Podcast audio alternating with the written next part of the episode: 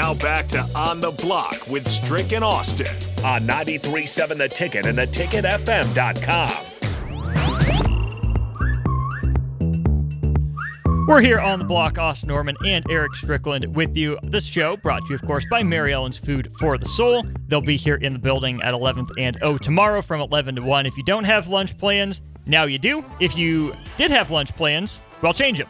Yeah, Mary Ellen's coming here to the ticket. Stop by, say hi, shake our hand. That'll be before our show, so we'll be out there mixing and mingling with the rest of you. So please do say hi. Uh, we'd love to put some some names to faces, faces to names, and vice versa. Again, 11 to 1, Mary Ellen's Food for the Soul here in the building. As we get ready for Nebraska, Wisconsin.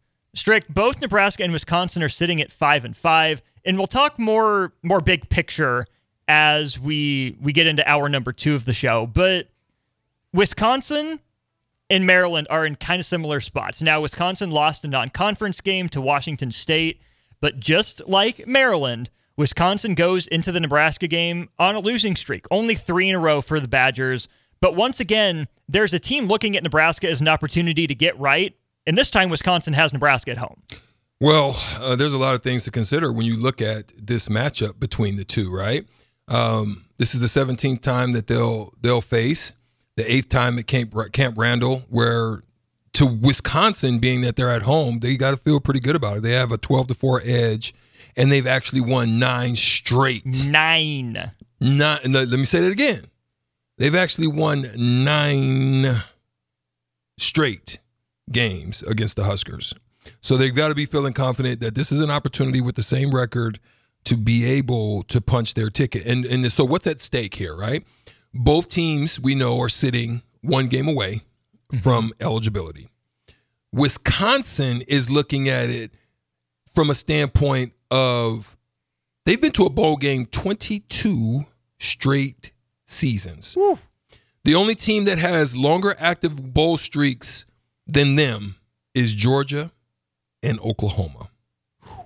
So if you're them, you're you're the coaching staff, you're a fresh new staff to to mm-hmm. Wisconsin, you're still kind of reeling. Now here's the thing that Evan Bland shared with me of what some of the stuff he's hearing and where the contrast of the camps um, coming into this game, and he thinks the Huskers have an a, an opportunity again to uh, take advantage of it. He says Nebraska is coming from a standpoint of of still being confident in wh- who they are their identity and their character. There's not a lot of there's no infighting. Mm-hmm. They they understand kind of where they are and how they've lost the games and what they need to do better, but they feel still good about themselves as a whole. On the other hand, word out of in Madison is Wisconsin is kind of reeling. Um, you know, a lot of questioning, a lot of wondering, a lot of um, not sure of themselves and what they're who they are and all so there's a little bit of contrast there. Now, obviously Braylon Allen had been injured, came back, but he's Limited. the strength of who they are. Now, that's the key to this matchup. Mm-hmm. Nebraska's you know, solid foundation on the defensive side, especially in the run game. Mm-hmm. And Wisconsin's running game. Who's going to win out? Now, Nebraska is only allowing 79.6 rushing yards per game. That's 2.69 yards per carry. And they're ranked fourth amongst all football subdivision teams in both categories. Now, you got to figure that that's what Wisconsin is going to try to do establish, dominate, be physical.